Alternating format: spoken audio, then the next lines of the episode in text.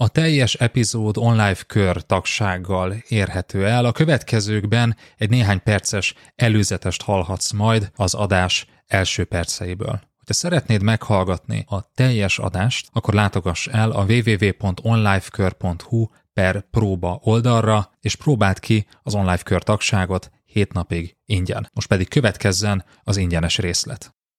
Úgyhogy ha valaki neked szegezi ezt a kérdést, kimondta, akkor egyszerűen zárt rövidre a témát. Visszajelzés harmadik féltől. Mit kezdjünk vele? Üdvözöllek, ez az Online Management Podcast. Én Ungvári Péter vagyok, és a mai adásban egy különleges helyzetről beszélgetünk üzlettársammal Berze Mártonnal.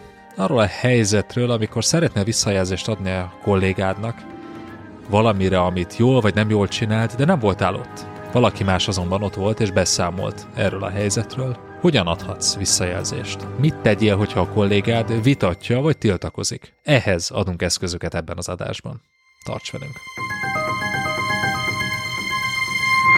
Vezetőként nem lehetsz ott mindenhol. Nem lehetsz ott akkor, amikor az egyik csapattagod együtt dolgozik a kollégájával, nem lehetsz ott akkor, amikor egy beszállítóval találkozik, amikor egy ügyfélnek mutat be egy lehetséges megoldást, amikor lead egy anyagot egy társosztálynak. És ilyen helyzetekben könnyen lehet, hogy valamit elront, valamiben hibázik, és ezek a hibák, ezek hozzád jutnak vissza.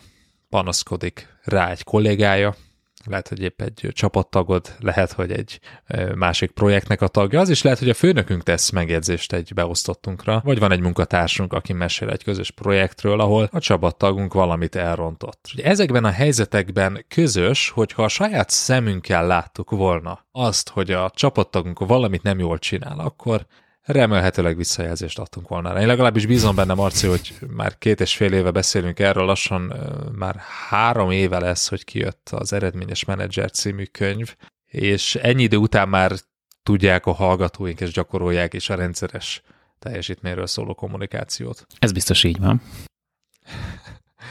De bajban vagyunk, legalábbis így érezzük, mert hogy nem a saját szemünkkel láttuk, ami történt, hanem egy harmadik féltől jött az észrevétel, és épp ezért nem nagyon tudjuk, hogy mit tegyünk. És különösen nagy kihívás ez azoknak a vezetőknek, akik elég nagy autonómiát hagynak a csapattagjaiknak.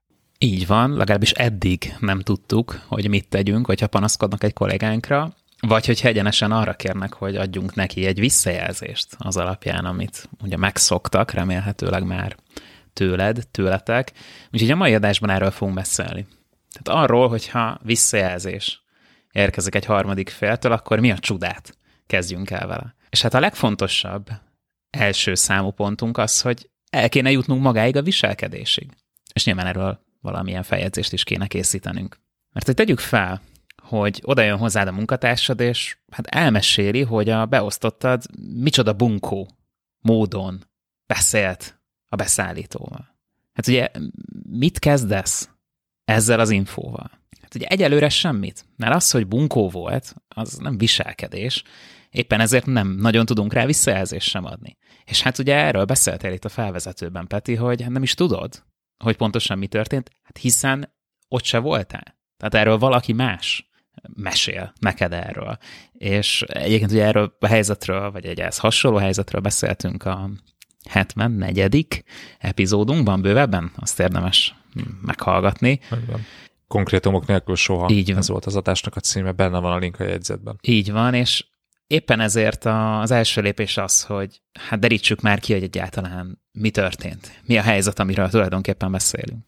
Így van. Itt egyébként a nulladik szűrő az, hogy egyáltalán hajlandó vagy foglalkozni ezzel a problémával, hajlandó vagy foglalkozni azzal, amit idehoztak eléd, mert teheted azt is, hogy abszolút figyelmen kívül hagyod a kollégád megjegyzését, és megköszönöd neki, hogy jelezte, és viszontlátásra erre lehet ezer nyókod, majd ezt a későbbiekben megnézzük, hogy például mi. De hogyha úgy véled, hogy a teljesítményről itt hasznosan tudnál kommunikálni az egyik csapattagoddal, hogyha egy hasznos visszajelzést tudnál adni, hogyha ezen tényleg érdemes lenne változtatni, akkor érdemes feltenned néhány kérdést. Ennek az illetőnek, aki oda hozta eléd ezt a problémát.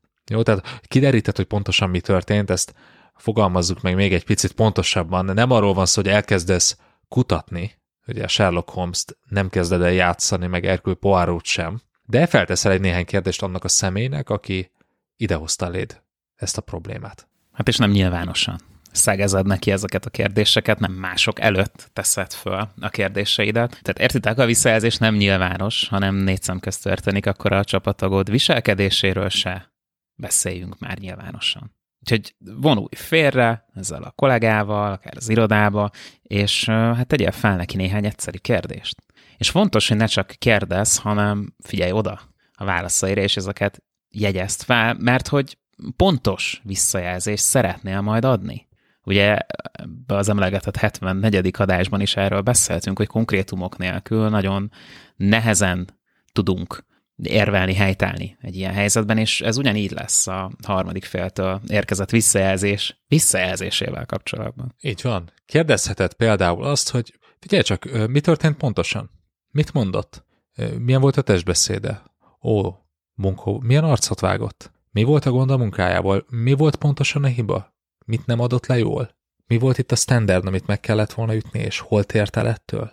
Miből alakult ki benned ez az érzet, hogy ő most munkó? Mit láttál, mit hallottál? És hát persze az is fontos, hogy mikor történt ez pontosan, hiszen hogyha most hirtelen összevesztek, és ezért oda megy hozzád négy héttel később, arról, hogy ő mit csinált, és hogy te tudtad, hogy ezt csinálta?